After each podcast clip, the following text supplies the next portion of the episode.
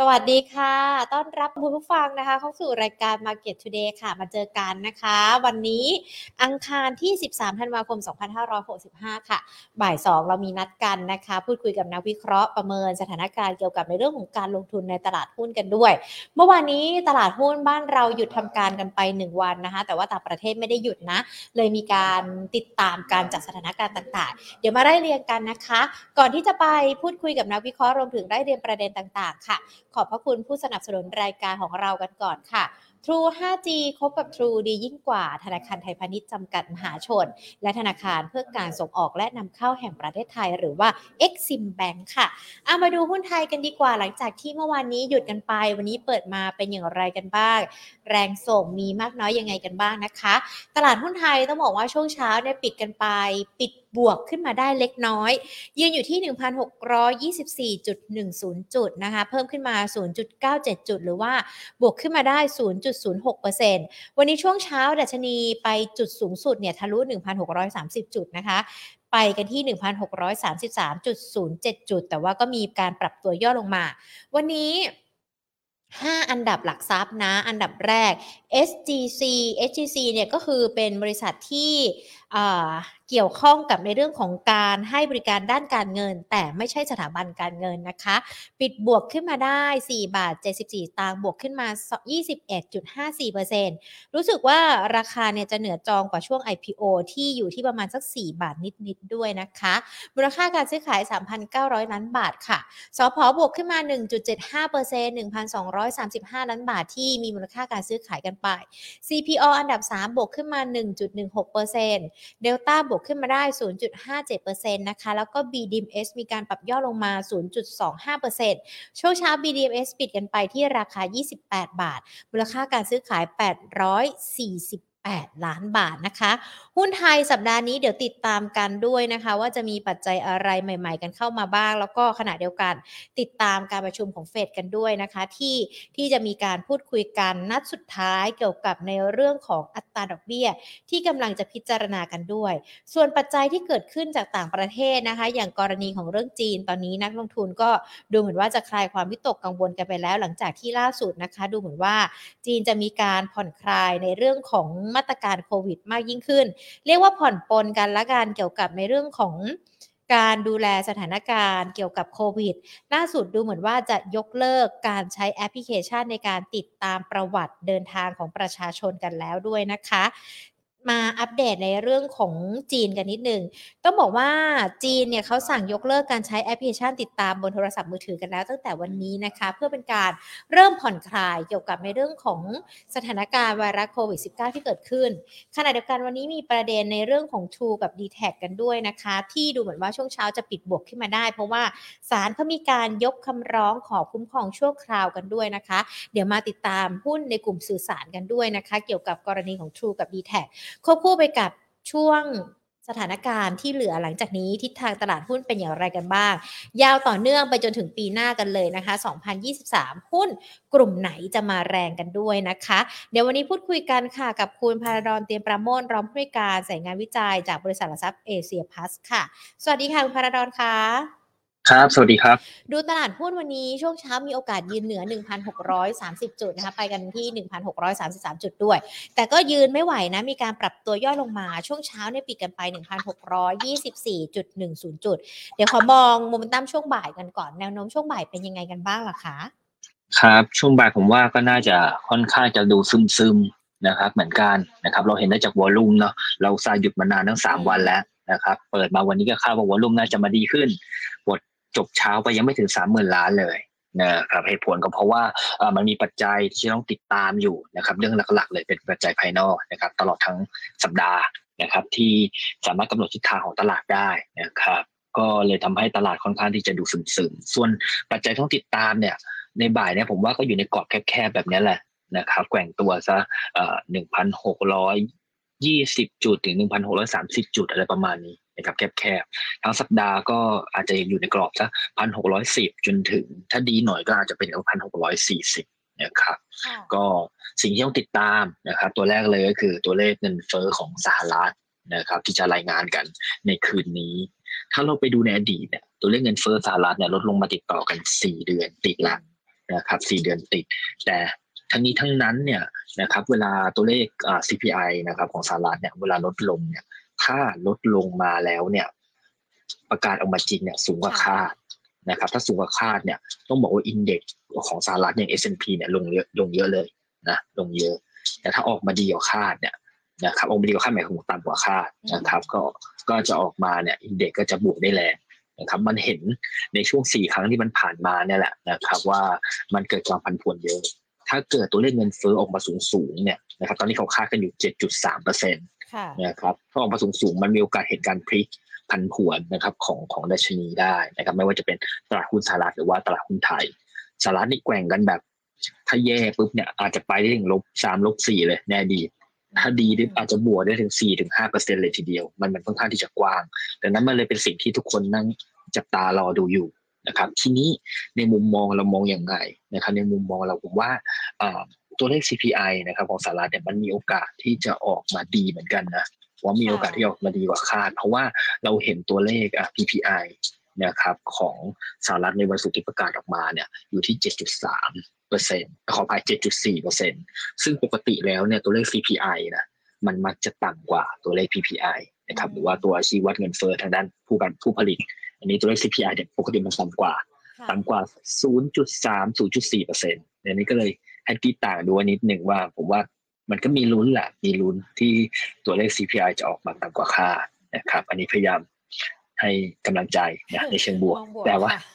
ทั้งนี้ทั้งนั้นเนี่ยต้องรอดูกันอีกทีนะในคืนนี้ว่าผลสุดท้ายจะออกมาเป็นอย่างไรแต่ครั้งนี้มาต่อเนื่องด้วยนะครับนอกจากคืนนี้แล้วเนี่ยในวันที่ 15นะครับยังมีรอลุ้นนะครับตัวเลขอ่าทางด้านของการขึ้นดอกเบี้ยนะของเฟดแล้วก็ ECB มาพร้อมกันเลย ปกติแล้วเนี่ยเฟดจะมาก่อน ECB จะมาทีหลัง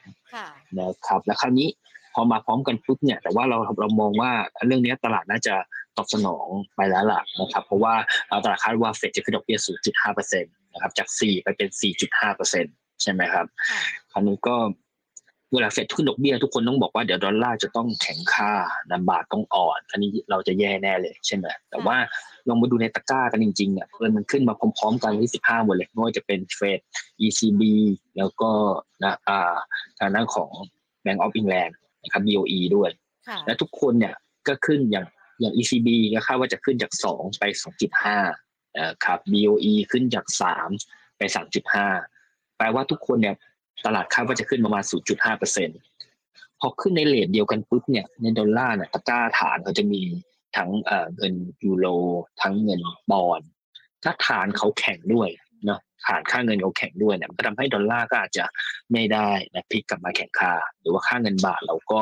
อาจจะไม่ได้ไม่ได้อ่อนหรือว่าพันผวนเหมือนช่วงที่ผ่านมานะครับผมว่าประเด็นนี้ตลาดก็ค่อนข้างที่จะซึมซับไปแล้วแต่อะไรก็ตามก็ต้องติดตาม นะครับก็เราเชื่อว่าไม่ได้กดดันทำให้โฟลเราไหลออกถ้าเกิดเสร็จมีการขึ้นดอกเบี้ยนะครับอันนี้ก็เป็นเรื่องที่รอดูกันในสัปดาห์นี้นะครับค่ะเป็นประเด็นที่ที่เราติดตามกันในเรื่องของเฟดแล้วก็ในเรื่องของอัตราดอกเบี้ยที่เราก็ลุ้นกันด้วยว่าตัวเลขมันจะออกมาเป็นอย่างไรกันบ้างในเรื่องของราคาน้ำมันที่มีการปรับเพิ่มขึ้นล่ะคะ ดูเหมือนว่าจะปรับเพิ่มขึ้นค่อนข้างที่จะเยอะทีเดียวนะคะ มีผลหรือว่าได้รับอันนี้ส่งยังไงกับในเรื่องของตลาดหุ้นไทยกันบ้างไหมคะ ครับ ก็ก็ในมุมผมผมว่าค่อนข้างที่จะดีอยู่นะครับเพราะว่าเราต้องบอกว่าเรื่องราคาน้ำมันเนี่ยโดนกดดันเรื่องของการเอ่อขึ้นดอกเบี้ยต่างๆเนี่ยปกติแล้วเนี่ยราคาเร่งขึ้นดอกเบี้ยหรือสกัดกั้นเงินเฟ้อมันจะกดดันทำให้ราคาน้ำมันลงอยู่แล้วนะครับเราเคยบอกมาว่าราคาน้ำมันเนี่ยมันน่าจะผ่านพีคไปไปพักนึงแล้วนะครับตามดอกเบี้ยเนี่ย ขออภัยครับ ตามเงินเฟ้อที่ประกาศออกมานั่นเลยนะครับทีนี้ราคาน้ำมันดีดมาผมว่าน่าจะเป็นอีกส่วนมากกว่านะครับภาพของการที่จีนทยอยเปิดประเทศนะครับต้องบอกว่าจีนเป็นผู้บริโภคน้ำมันขนาดใหญ่ที่สุดของโลกนะครับพอจีนเริ่มทยอยเปิดประเทศ จะมีจุดคัดกรองโควิดสามหมื่นกว่าจุดนะเหลือแค่หลักพันเองนะสี่พันกว่าจุด ก็เห็นภาพชัดนะว่าคำว่า zero Covid ของเขาเนี่ยค่อนข้างที่จะเอียงเอียงไปการที่ทุกคนจะอยู่กับโควิดให้ได้แล้วนะเราก็ผ่านประสบการณ์เรื่องนี้มาแล้วล่ะแต่ว่าเรื่องราวมันคล้ายๆกันนะคล้ายๆกันว่า step ถัดไปที่จีนเจอก็จะเป็นเรื่องของทางด้านของ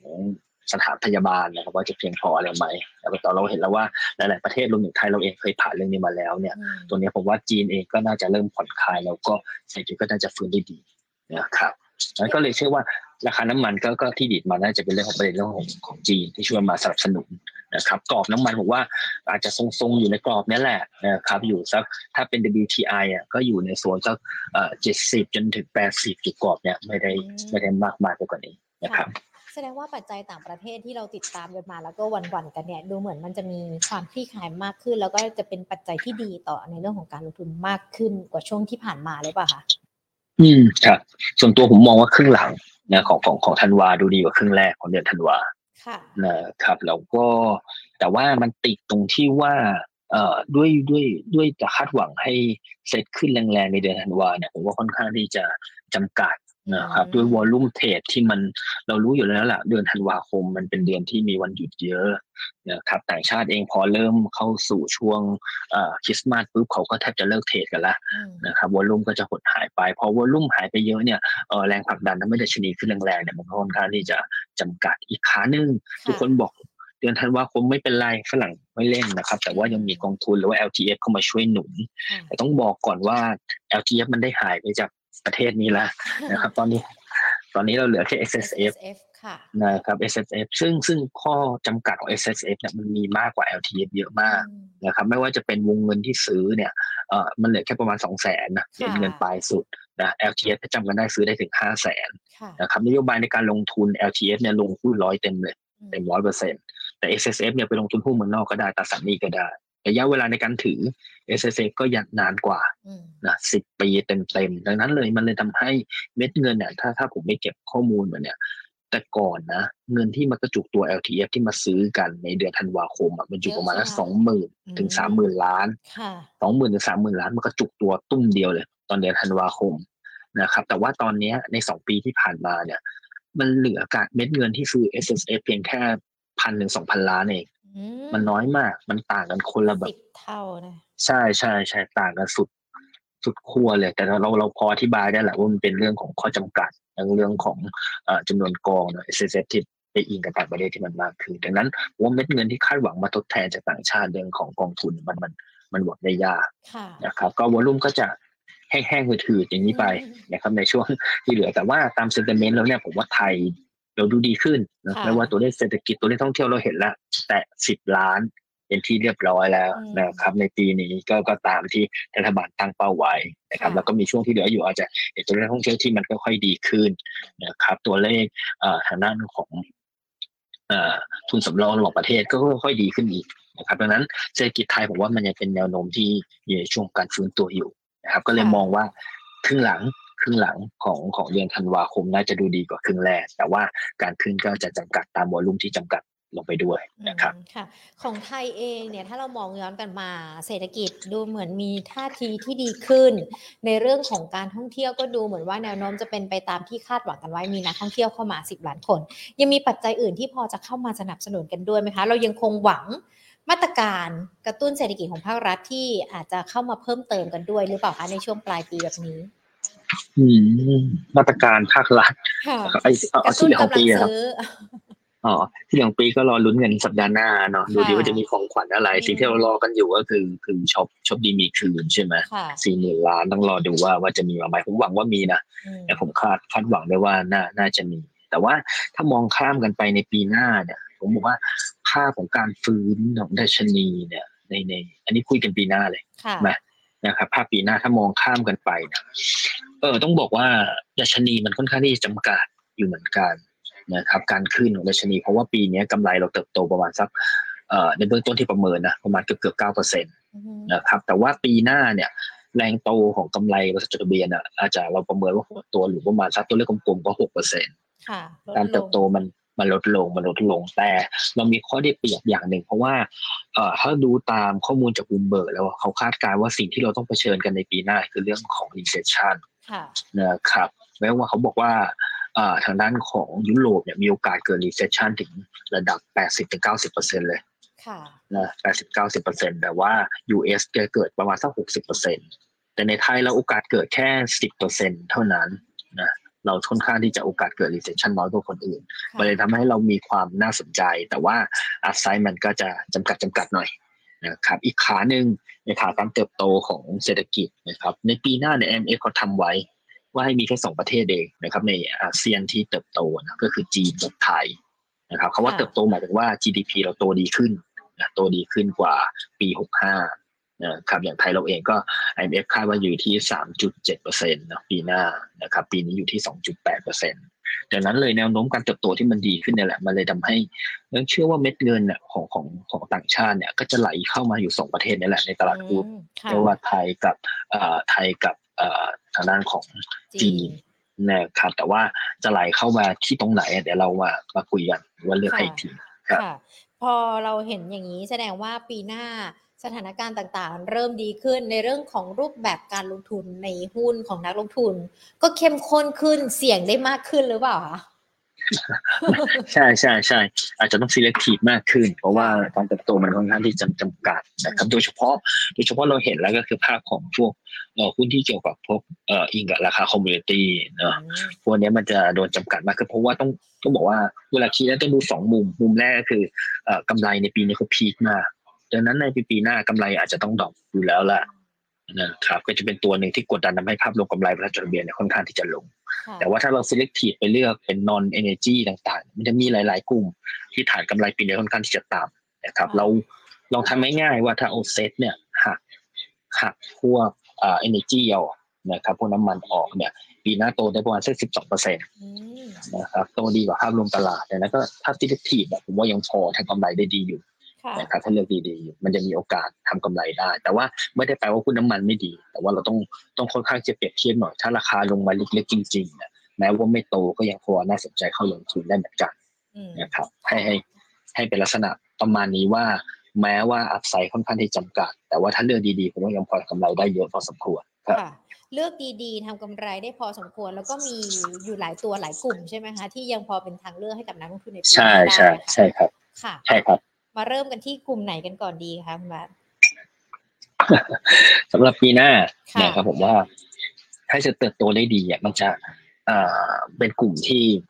เขาเรียก domestic consumption นะครับ แล้วก็เผอิญในปีเนี้ยเขาลงมาค่อนข้างที่จะเลิกกันค่ะนะครับบอกว่าพวกเนี้ยเป็นอะไรที่น่าน่าเข้าเข้าซื้อได้นะครับถ้าให้กลุ่มเป็นภาพหลักๆ เลยแล้วกันผมว่าให้มีไว้อยู่ เนี่ย ถ้าลิสต์มาคร่าวๆเลย ถ้าเป็นกลุ่มก่อนนะมีสักเจ็ดกลุ่มด้วยกันโหนะครับ ทั้ง เช่าซื้อทั้งค่ะเอ่อซื้อเอ่อมีเดียค่ะนะครับ ICT รับเหมาก่อสร้าง ธนาคารก็ยังพอไปได้นะครับค้าปลีกอสังหา ประมาณเนี้ยแหละเจ็ดกลุ่มหลักๆ ผมว่าพอที่จะเอ่อขยับขึ้นได้ แต่ว่าถ้าให้พลิกมาให้นะครับเพราะว่าต้องเลือกต้อง selective จริงๆนะค่ะเดี๋ยวผมลองลองค่อยๆเลือกมาให้ว่าวิธีการเลือกเนี่ยในกลุ่มพวกเนี้ยถ้าจะหยิบหุ้นออกมาเนี่ยค่ะจะจะใช้วิธียังไงและได้อะไรบ้างนะครับ วิธีการที่ผมเลือก ถ้าถ้าเอามาให้อะผมว่าเราคุยกันก่อนที่จะไปปีหน้าเนาะเราก็ต้องเลือกหุ้นที่ ปีนี้ช่วงที่เหลือยังพอโอเค และปีหน้าก็ดูจะราศีจับหน่อยค่ะนะครับ วิธีการคัดกรองก็คือ ผมเลือกหุ้นที่ปีเนี้ย ให้ผลเอ่อ YTD อะผลตอบแทนในต้นปีเขาย่อตัวลงมา year to date ใช่ป่ะคะอ่าใช่ใช่ year to date เริ่มย่อตัวลงมา แล้วก็ไปดูไส้ในไปด้วยนะว่ากองทุนเนี่ยถือต่ำกว่าระดับปกติอืมค่าเฉลี่ยในอดีต นะครับแล้วก็ในส่วนที่สองก็คือลงมาปุ๊บแล้วกองทุนยังถือต่ำนะครับถือต่ำก็แปลว่าแรงขายจากความกังวลเรื่องของคนถอดเม็ดเงินไปลงทุนหุ้นเมืองนอกมาอะไรบ้างเนี่ยค่อนข้างที่จะต่ำแหล้วเขาเรียกอันเดอร์โอนนะครับแล้วถ้าเกิดมีปัจจัยบวกอะเขามีโอกาสที่จะซื้อกลับได้ เพราะมันถือระดับต่ำกว่าปกติ เรื่องที่สองนะครับที่เราให้น้ำหนักก็จะเป็นเรื่องของกำไรเมื่อกี้บอกไปละตลาดค่าจะโตประมาณหกผมก็เลือกหุ้นที่กำไรโตเกินยี่สิบเปอร์เซ็นต นะครับยี่สิบเปอร์เซ็นขึ้นไปให้ แล้วก็สุดท้ายก็คือเรื่องที่สามคือกำไรไตรมาสที่สี่ถือว่ายังดูดี แล้วก็มีปัจจัยบวกเฉพาะตัวอืมว่าสามสามเข้าเข้าข่ายสามข้อหลักๆ เนี้ยระยะสั้นใช้ได้ ระยะปีหน้าโตเด่นกว่าเซ็ตราคาหุ้นปีนี้ย่อมาให้ผมว่าเข้าข่ายนี้ก็ก็เป็นอะไรที่เป็นหุ้นเจ๋งสำหรับปีสองสู่สองสามได้ละนะครับครับจริงๆแล้วก็ครับค่ะ เราจะเลือกหุ้นแบบเมื่อก่อนไม่ได้นะเนอะรักบริษัทนี้ชอบตัวนี้ชอบผู้บริหารท่านนี้ไม่ได้แล้ว มันอาจจะต้องดูหลาย ๆ อย่างหลายองค์ประกอบปัจจัยควบคู่กันไปด้วย ใช่ใช่ค่ะมันอาจจะ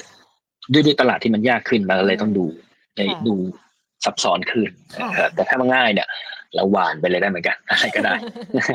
นะครับครับค่ะก็ก็ถ้าเข้าตีมเนี้ยอืมสามข้อหลักๆที่บอกเนี่ยก็ก็ถ้าไล่เรียงหุ้นเลย นะครับค่ะถ้าเรื่องหุ้นค้าปลีกนะครับ เราค่ะแนะนำเป็นอ่า COM7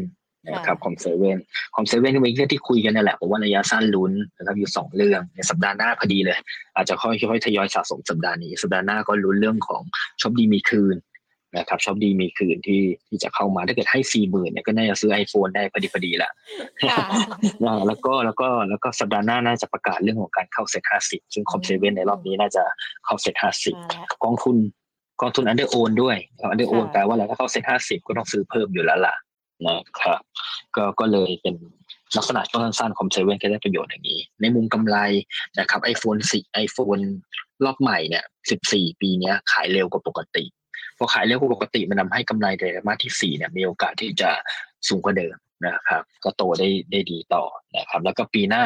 ก็ภาพเทรนด์การเติบโตของ COM7 อยู่แล้วว่าโตได้โดดเด่นประมาณสักประมาณยี่สิบเปอร์เซ็นต์ต่อปี นะครับ ก็เชื่อว่าด้วย consumption ด้วยเศรษฐกิจที่ที่มันดีขึ้นเนาะการฟื้นตัวของเศรษฐกิจแบบเนี้ยก็น่าจะหนุนนำให้ COM7 ก็โตดีตามภาพรวมของตลาดนะครับค่ะแล้วก็มีปัจจัยประมาณนี้สำหรับคอมเซเว่นให้แฟร์ value อยู่ที่นะครับ47.5 บาทครับค่ะ จะเป็นค้าปลีกตัวตัวเดียวเลยหรือเปล่าคะที่โดดเด่นตัว ตัวเดียวเลยผมให้หามาให้สี่ตัวอืมจากในเจ็ดค่ะกลุ่มเนี่ยก็ค่ะก็ก็ต้องต้อง sector ละตัวละได้ sector ค้าปลีกมาแล้วแน่นอนเห็นได้ชัดเลย แล้วก็ลุ้นอืมทยอยสะสมลุ้นสัปดาห์หน้ากันด้วยช็อปดีมีคืนนะคะ sector ที่สองนะคะก็อันที่สองเลือกเป็นทางด้านของรับเหมาอืมนะครับรับเหมาก่อสร้างผมเลือกเป็น STEC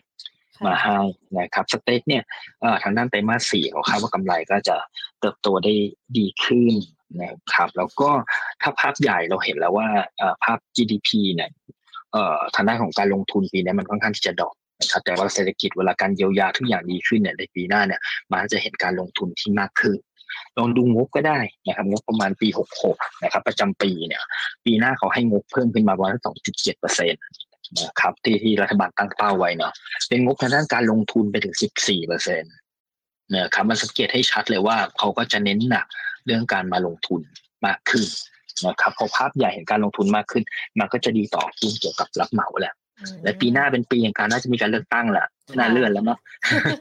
ถ้าเป็นการเลื่อเลืนอกไปตั้ได้งแล้วถ้าถ้าถ้าภาพของการพวกค่ะเอ่อทางด้านของรับเหมาอะไรหรือการก่อสร้างเนี่ยมันก็มักจะได้กระแสที่ดีนะครับ ส่วนตัว ส่วนตัวของของสเต็กเนี่ยในปีหน้าก็ต้องบอกว่ามันก็มีงานใหญ่ ๆ เข้ามาเยอะนะครับที่ที่เอ่อเพิ่มรายได้ให้นะครับไม่ว่าจะเป็นเอ่อรถไฟทางคู่เด่นชัยเชียงขอมนะครับรถไฟมุ่งใต้นะครับอาคารผู้โดยสารสนามบินอุตภเปาอะไรประมาณนี้นะครับก็เลยทำให้เห็นว่าราคาหุ้นเนี่ยเอ่อในปีนี้ลงมาตั้งสิบกว่าเปอร์เซ็นต์ค่ะนะครับในปีหน้าก็กระแสทางภาพใหญ่ที่บอกนะครับ แล้วก็ปัจจัยในการเติบโตของส่วนตัวเองด้วยเนี่ยก็เป็นอะไรที่น่าจะ เป็นอะไรที่น่าสนใจลงทุนอืมนะครับ fair value ให้ไว้ที่สิบห้าจุดห้าบาทครับ ค่ะ มาค้าปลีกแล้วรับเหมาแล้ว sector ที่สามนะคะอันนี้ผมให้เป็นเป็นอ่าทางด้านอาหารแล้วกันนะครับค่ะมีความน่าสนใจเรื่อง anti-com นิดหน่อยนะครับ อย่าง CBG ค่ะนะครับ CBG ก็แน่นอนเรื่องสั้นๆนะผมว่ากระแสจีนก็น่าจะช่วยเรื่องของ CBG ด้วย นะครับ CBG เนี่ยเขามีการส่งออกไปไปในฝั่งของจีน ตอนเนี้ยมันเหลือแค่ระดับรายได้ประมาณแค่สองเปอร์เซ็นเองอืมระดับปกติเขาอยู่ประมาณสิบเปอร์เซ็นค่ะถ้าประเด็นเรื่องของจีนเปิดประเทศที่มันดีมากขึ้นรายได้ของ CBG ก็จะดีมากขึ้นกำไรปีนี้ค่อนข้างที่จะต่ำมากนะครับสำหรับ CBG เพราะว่า ฮัลโหลครับ ค่ะ ได้ค่ะ ยังเสียงมันอุ้ยครับค่ะอ่ากำไรค่อนข้างที่จะต่ำมากนะครับสำหรับ CBG ปีนี้ เพราะว่าโดนกดดันเรื่องของต้นทุนเนาะพวกคอมเมอร์ซี่ราคาอลูมิเนียมอลูมิเนียมต่างๆเนี่ยมันสูงมากค่ะนะครับแต่ว่าเราเห็นแนวโน้มที่มันจะลดลงอย่างชัดเจนแล้วนะครับตั้งแต่ไตรมาสที่สามเป็นต้นมาและไตรมาสที่สี่ก็จะดีต่อด้วยนะครับยิ่งมีกระแสการขึ้นค่าแรงอะไรก็มาอีกอะแน่นอนว่า CBG จะได้ประโยชน์จากเรื่องนี้นะครับค่ะก็ ทั้งหมดทั้งมวลที่กล่าวมา ก็เลยทำให้ CBG ในช่วงสั้นโอเค ในช่วงปีหน้าก็ยังเติบโตเด่นค่ะนะครับราคาปีนี้ลงมาทั้งกว่า 20%นะครับเป็นอะไรที่น่าเข้าสะสมนะครับ fair value ให้ไว้ที่ 114 บาทก่อนนะครับอืมจากปัจจุบัน 95 บาท 25 สตางค์นะคะสำหรับตัว CBG อีกกลุ่มหนึ่งนะคะ ที่คุณบัตคัดกันมาบอกว่าวันนี้มี 4 ตัวครับอันนี้ให้กลุ่มสื่อสารแล้วกันค่ะผมเกมสั้นๆก็เป็นเอ่อเมเจอร์ค่ะ นะครับเมเจอร์นะครับหุ้นก็รอเรื่องเนี่ยแหละครับ ที่จะจะเข้าอีกไม่กี่วันนะเอาอวตารอืมสองค่ะนะครับก็ก็คาดหวังว่าน่าจะได้รายได้ที่ค่อนข้างที่จะดีขึ้นนะครับในเชิงเปรียบเทียบก่อนเมเจอร์พื้นฐานกำไรปีนี้ค่อนข้างที่จะต่ำนะครับมีด้วยหลาย ๆ เรื่องด้วยกันนะครับเป็นทำให้ฐานกำไรเขาเหลือแค่ร้อยกว่าล้านเองนะครับดังนั้นในภาวะปกติเมเจอร์ทำกำไรได้ในระดับถึงประมาณสักพันล้านเลยนะครับดังนั้นมันก็เลยเห็นแนวโน้มค่อนข้างที่จะการเติบโต ต่อจากนี้อีกอีกพอสมควรนะครับขณะเดียวกันเรื่องช่วงสั้นๆนะครับไตรมาสที่สี่ส่วนใหญ่หน้าหนังจะไม่ได้โดดเด่นแต่ว่าปีนี้มีอวตารสองใช่ไหมครับอวตารสองก็คาดว่าน่าจะทำรายได้ได้ดีนะครับตีต่างง่ายๆแล้วกันตีต่างง่าย ๆ ตอนที่มีเรื่องของอทางด้านของ Doctor Strange หรือว่า Top Gun อันนี้ทำรายได้เยอะได้เยอะเนาะตอนนั้นเกิดขึ้นประมาณช่วงช่วงกลางปีนะตอนนั้นราคาหุ้นอยู่ประมาณสักยี่สิบสองบาท ตอนนี้สิบเก้าบาทกว่านะครับ ผมว่าเป็นอะไรที่ที่ที่ค่อนข้างที่จะแลกกาดกว่านะครับ ในช่วงกระแส อีกขาหนึ่งต้องไปดู a v e n g e r Endgame เนี่ยปีเก่าๆเลยสมัยก่อนที่โอ้หนังที่ทำรายได้สูงๆเนี่ย ตอนนั้นก็ราคาอยู่ประมาณสักยี่สิบแปดบาท ผมว่าถ้าเทียบในเรื่องของมุมราคาแล้วตรงนี้ถือว่าค่อนข้างที่จะlaggard นะครับค่อนข้างที่จะ laggard แนวโน้มกำไรในปีหน้าก็อย่างที่บอกว่าน่าจะเติบโตเด่นเราคาดไว้ประมาณสักแปดร้อยล้าน ปีนี้ทำไปร้อยกว่าล้านอยู่นะครับเก้าเดือนแรกนะครับแล้วก็อวตารผมว่าคนยังพูดถึงไม่เยอะนะครับอวตารสองเราไปดู Google Trend เนี่ยเอ่อถ้าไปเปรียบเทียบกับระดับอวตารเก่าเวลาคนเขาไป search อินเทอร์เน็ตนะมันเหลือมันอยู่แค่ประมาณสักหกเปอร์เซ็นต์เมื่อเทียบกับหนึ่งร้อยเปอร์เซ็นต์ที่แต่ก่อนพูดเนาะ ในช่วง 13 ปีที่แล้ว ผมก็เลยว่าเอ๊ะถ้ากระแสมันมาจริง แล้วคนพูดถึงเยอะจริง มันก็ทำให้รายได้ของของเมเจอร์ก็จะดีขึ้นนะครับ โดยเฉพาะไตรมาสที่สี่หน้าหนังปกติไม่ค่อยได้โดดเด่น แต่ว่าปีนี้มีมีหนังเฉพาะเข้ามาด้วยก็เลยก็เลยแนะนำเมเจอร์น่าจะดีระยะสั้น แล้วก็ในปีหน้าก็จะดีต่อ แม้ว่าทุกคนจะบอกว่าเอ้ยเทนใหญ่เมเจอร์อาจจะไม่ได้เอ่อ ไม่ได้โดดเด่นเลยขนาดนั้นนะเพราะว่ามีระบบสตรีมมิ่งอะไรเข้ามากันใช่ไหมแต่ว่าในมุม valuation หรือว่าในมุมราคาหุ้นเราต้องเอามาคิดด้วย มันเป็นอะไรที่ค่อนข้างที่จะเปรียบเทียบแล้วก็ยังน่าสนใจแนวโน้มการเติบโตก็ยังมีอยู่นะครับก็เลยแนะนำครับ ตัวเมเจอร์นี่เรามองไฟ value ยังไงกันบ้างคะเราให้ไว้ที่ยี่สิบเอ็ดจุดแปดบาทครับปัจจุบัน ค่ะ พออันเนี้ยจะเป็น 4 ตัว 4 กลุ่มอุตสาหกรรมที่ทยอยเก็บสะสมกันได้ เพื่อไปก็ยังถือยาวไปจนถึงปีหน้ากันได้ด้วย แล้วถ้ามองในช่วงสั้นมันยังคงมีโอกาสเก็งกำไรให้กับนักลงทุนในตัวไหนๆบ้างได้ไหมคะคุณบาทนี่ครับสี่ตัวนี้สี่ตัวนี้ก็เก็งกำไรได้ ใช่หรือจะถือยาวก็ได้ เราหามาให้เรียบร้อยแล้วเพราะเราคุยกัน กันวันนี้ผมก็ผมกังวลเรื่องนี้มากเลยแล้วเราบอกเราแนะนำหุ้นตัวนี้ซูนเราตีมยาวแต่ราคามันไม่ได้จริงในตอนเนี้ย ถ้าเกิดเขาไปซื้อปุ๊บแล้วก็ก็ก็เลยพยายามหาอะไรให้มันเซฟกับมุมผมด้วยว่าซื้อสั้นๆก็โอเค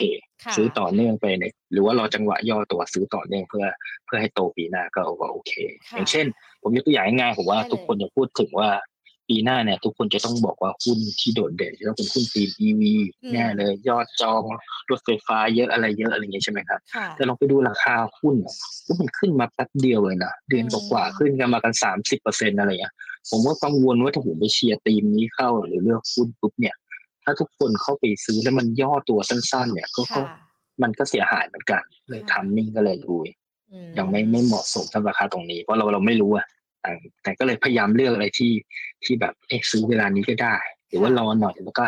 ไปเอาปีหน้าก็ได้เพราะปีหน้าก็ยังโตเด่นกว่าคนอื่นๆ ในการจับจ้องเอาไว้ครับ ถือว่าเป็น 4 กลุ่มนะคะสี่กลุ่ม 4 ตัวค้าปีกอาหารรับเหมาสื่อสารที่เก่งกำไรในช่วงสั้นนี้ก็ได้ หรือว่าจะทยอยซื้อสะสม แล้วก็สามารถไปทำกำไรได้ในอีกปีหน้าก็ได้นะคะ ที่คุณบัตคัดกันมา คุณบัตค่ะขอดูหุ้นที่เกี่ยวข้องกับธีมที่เกิดขึ้นในวันนี้หน่อยดีกว่า True กับ d t แทประเมินสถานการณ์ยังไงกันบ้างคะหลังจากที่พอมีสารคุ้มครองออกมาดูเหมือนทั้งสองตัวจะเด้งรับข่าวดีกัน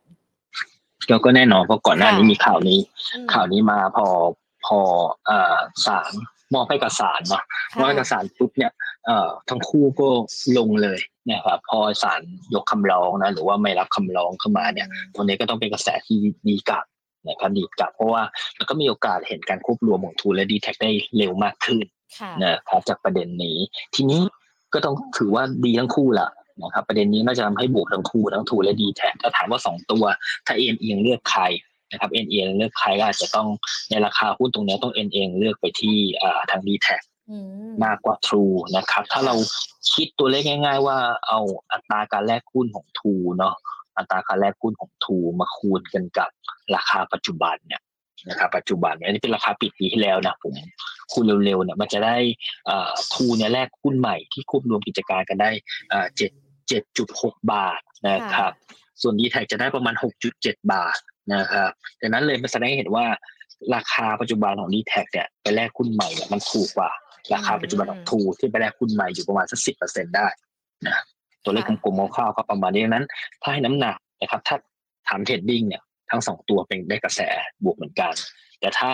อิงกับการแลกหุ้นใหม่แล้วเนี่ย ผมว่า d t แทจะ ดิสคาวกว่านะครับยังถูกกว่าครับก็เลือกสองตัวนี้ถ้าเลือกก็เลือกเป็น d t แทนะครับค่ะ แต่พอมีหุ้นกลุ่มสื่อขึ้นมา พอพูดถึง True กับ d t แทแล้วก็ต้องมาแตะที่ S1 สักนิดนึงนะคะ S1 นี้ก็ดูเหมือนเขาเขาเรียกว่าอะไรสถานการณ์ทิศทางเป็นยังไงกันบ้าง เพราะว่าช่วงเช้าก็ดูเหมือนย่อลงมานะสี่หนึ่งร้อยแปดสิบเจ็ดบาทที่ปิดกันไป อืมครับก็ประโยชน์หลักๆก็จะอยู่ในดูกับดีแท็แต่ ทั้งนี้ทั้งนั้นในการแข่งขันต้องบอกเลยว่าถ้าเหลือสองเจ้าขึ้นมาจริงเนี่ยนะครับการแข่งขันมันก็จะรุนแรงน้อยลงจริงๆต้องบอกแอดวานก็จะต้องได้ประโยชน์จากประเด็นนี้ด้วยนะครับแต่ว่าแค่ไม่ได้ทางตรงเฉยเป็นภาพของการได้ทางอ้อมในภาพของระยะกลางยาวนะครับผมว่าแอดวานก็ควรจะเริ่มค่อยๆทยอยดีขึ้นได้เหมือนกันครับค่ะ ภาพความผันผวนมันจะไม่เกิดขึ้น หรือว่าภาพการละสามละสายในกลุ่มสื่อทั้งสามตัว มันจะไม่ได้ส่งผลอะไรอย่างมีนัยสำคัญให้กับนักลงทุน หรือว่าแม้แต่ภาพรวมตลาดหุ้นด้วยหรือเปล่า อืมต้องบอกว่าอันนี้เขาเขาเขาเขาช่วยแล้วนะวอลลุ่มมันยังมามาได้ได้ได้ไม่เยอะเลยเหมือนกันนะครับผมว่าผมว่าคำถามต่อ ว่ายังไงนะครับ ว่ามันจะคือถ้ามันมันยังมีข่าวขึ้นมาแบบนี้ดูแลนักลงทุนกันอยู่ หรือว่ามันความชัดเจน คืออย่างที่เรารับทราบกันมาก่อนหน้านี้เขาจะมีความชัดเจนทำลายกันเลยว่า ควบรวมกันวันนี้มีบริษัทอะไรเกิดขึ้น แล้วแอดวานเขาก็จะได้รับอันนี้ส่งกันไปด้วย แต่ตอนนี้มันดูเหมือนกับข้างกันแล้ว มันจะไม่เกิดการระสับระสายหรือว่า กลุ่มนี้มันจะไม่ได้เกิดความผันผวนที่แรงกับตลาดหุ้นใช่ไหมคะ อืมผมว่าผมว่าเรื่องเรื่องการควบรวมมันยืนแล้วก็กินเวลากันมาพักหนึ่งแล้วเราก็ผ่านมรสุมกันมาพักหนึ่งแล้วผมว่าความผันผวนมันจะต้องในมุมผมนะผมว่าคาดว่าความผันผวนมันค่อนข้างที่จะน้อยลง แล้วก็กระแสของหุ้นกลุ่มนี้มันดูน่าเป็นทิศทางที่น่าจะดีขึ้นมากกว่าครับครับ แล้วอีกตัวหนึ่งล่ะคะ วันนี้มาเป็นอันดับหนึ่งเลยสำหรับมูลค่าการซื้อขายในวันนี้นะคะ แล้วก็ปิดขึ้นมาค่อนข้างที่จะเยอะทีเดียว SGC นะคะ ปิดกันไปช่วงเช้า 4 บาท 74 สตางค์ซื้อขายกันไป 3,900 กว่าล้านบาท ตัวนี้มองยังไงกันบ้างหรอคะ ผู้ให้บริการด้านการเงิน แต่ไม่ใช่สถาบันการเงิน ครับ ผมมองว่ามันมันมันมาถูกที่ถูกเวลาทางที่จะใช้ได้ เหมือนกันนะครับเพราะว่าความกังวลเรื่องของการขึ้นดอกเบี้ยเนี่ยผมมันเริ่มที่จะชะลอแล้วนะครับต้องบอกก่อนว่า AGC เนี่ยเน้นหนักในการเปิดสินเชื่อพวกรถบรรทุกเนาะเทรนของการเปิดประเทศต่างๆอะไรนะครับ แล้วก็การระดมทุนของเขาเนี่ยแม้ว่าดอกเบี้ยเพิ่ม แต่ว่าเงินที่ระดมทุนเนี่ยก็สามารถนำไปปล่อยสินเชื่อได้เหมือนกันก็เป็นการลดต้นทุนนะครับลดต้นทุน ได้มากขึ้นด้วยนะครับ แล้วก็ต้องบอกว่าไซส์ของเขา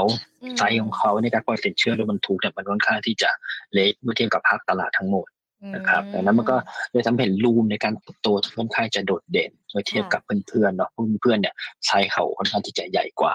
อยู่นะครับดังนั้น growth ที่ดีกว่า timing ที่เข้ามาได้ค่อนข้างที่จะแรงกดดันเนี่ยคนอื่นๆเขาโดนกันมาหนักเหมือนกัน อันนี้ก็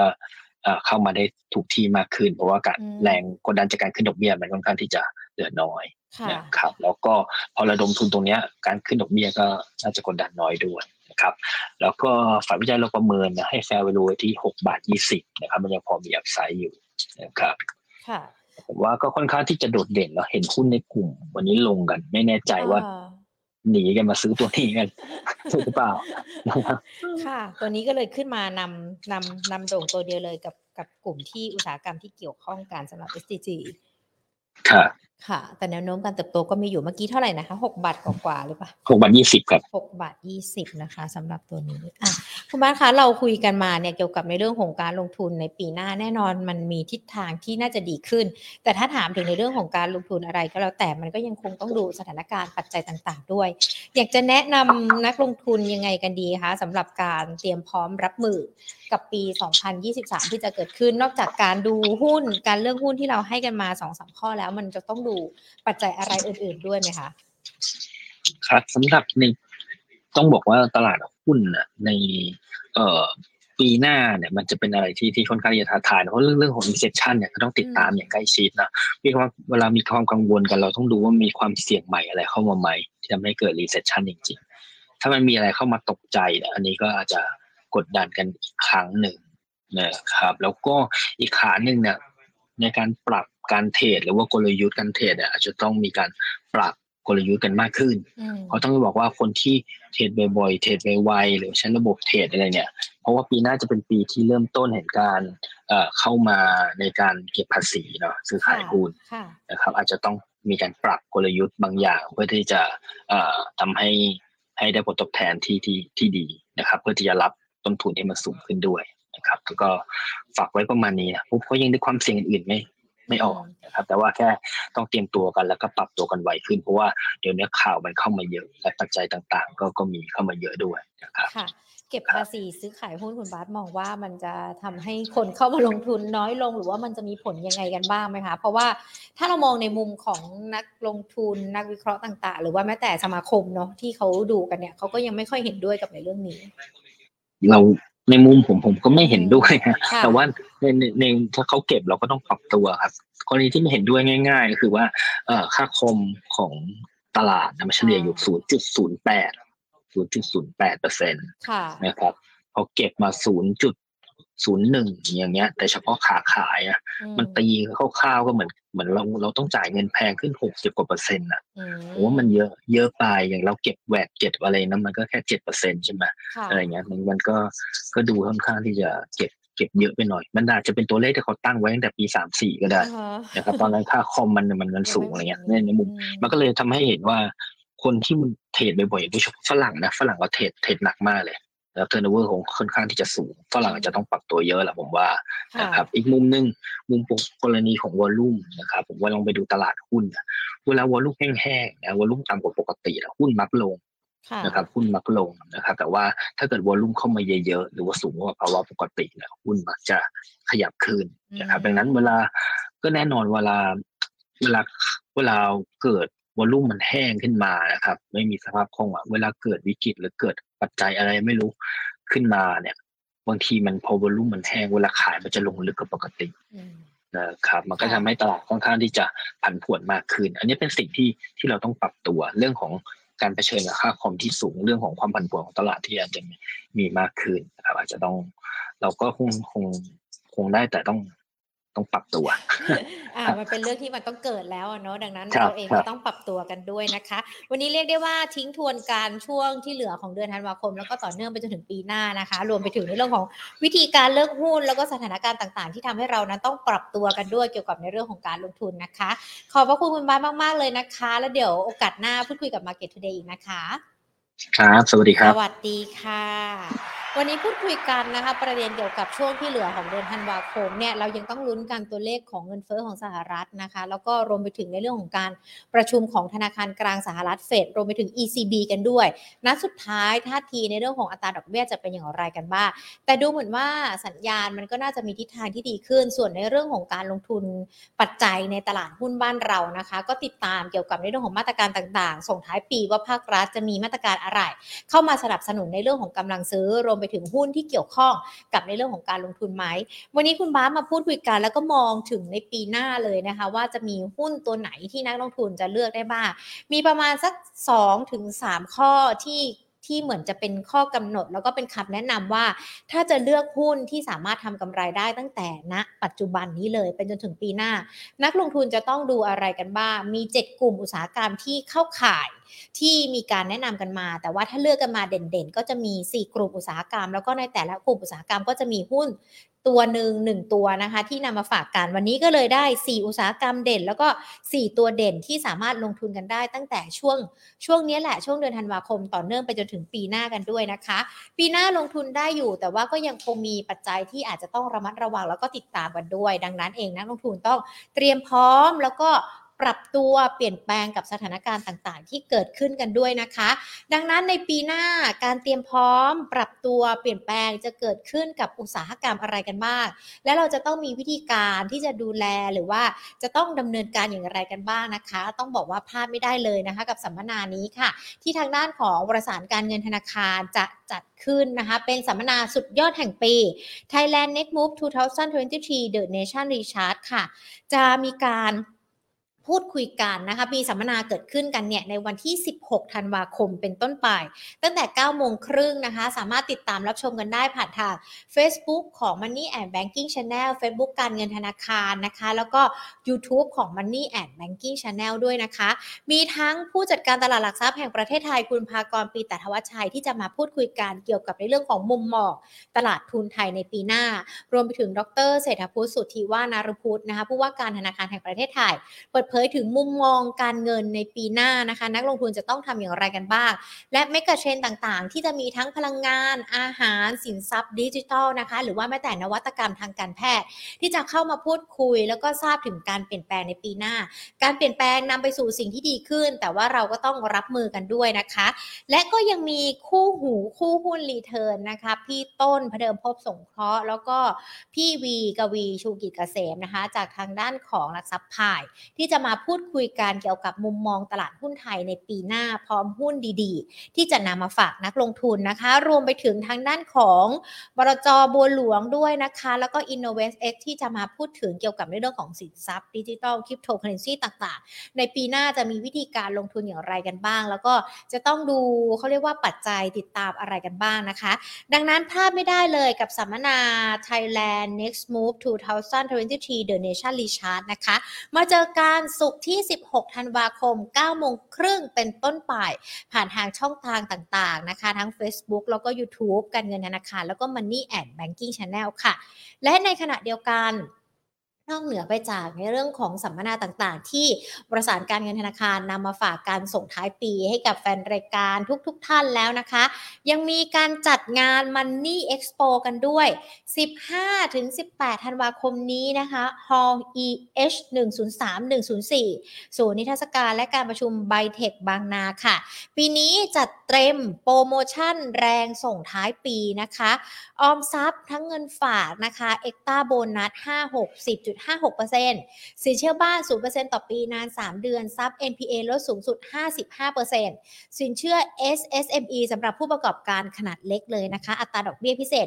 1.99%ต่อปี หรือว่าจะไปตรวจเครดิตบูโรฟรีภายในงานด้วย ซื้อประกันชีวิต ซื้อกองทุน S S F R F F เพื่อลดหย่อนภาษี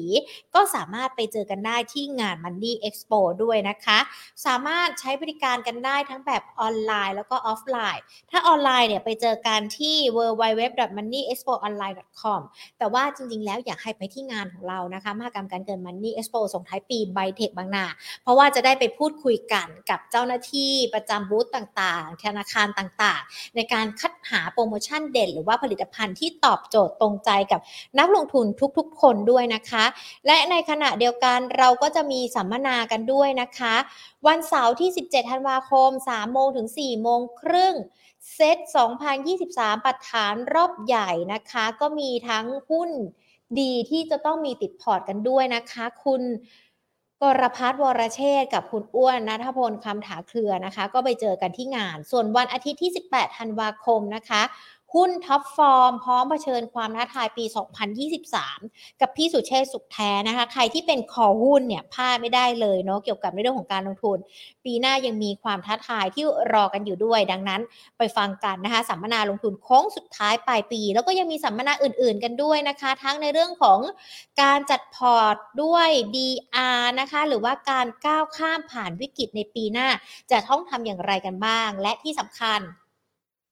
การจัดงาน Money Expo ส่งท้ายปีในปีนี้นะคะ ยังคงเจอกับนักร้องศิลปินกันด้วยนะคะ แกงส้มกับคุณแมนการิน ที่จะไปที่งานมหกรรมการเงิน Money Expo กันด้วยนะคะไบเทคบางนาจัดการ 15-18 ธันวาคมนี้นะคะ มีมินิคอนเสิร์ตกันด้วยนะคะ กับน้องแกงส้มเนาะก็เดี๋ยวไปเจอกันนะคะ ที่ Hall EH 103 104 ไบเทคบางนา แล้วไบเทคบางนานี่ไปกันง่ายๆเลยนะ รถไฟฟ้าก็ไปกันได้นะคะ ไปส่งท้ายปีกันกับโปรโมชั่นดีๆ เด็ดๆ ที่เรานำมาฝากกันนะสำหรับงาน Money Expo ส่วน Market Today นะคะ พรุ่งนี้บ่าย 2 โมงจะมีใครมาเป็นนักวิเคราะห์ พูดคุยกันมามองหากันซิว่าช่วง เข้าหน้าคริสต์มาสแบบนี้ซันต้าจะมาไหมจะมาแลนลี่กับหุ้นไทยด้วยหรือเปล่า เดี๋ยวพรุ่งนี้ห้ามพลาดกันนะคะ วันนี้หมดเวลาแล้วนะคะ ลากันไปก่อนสวัสดีค่ะ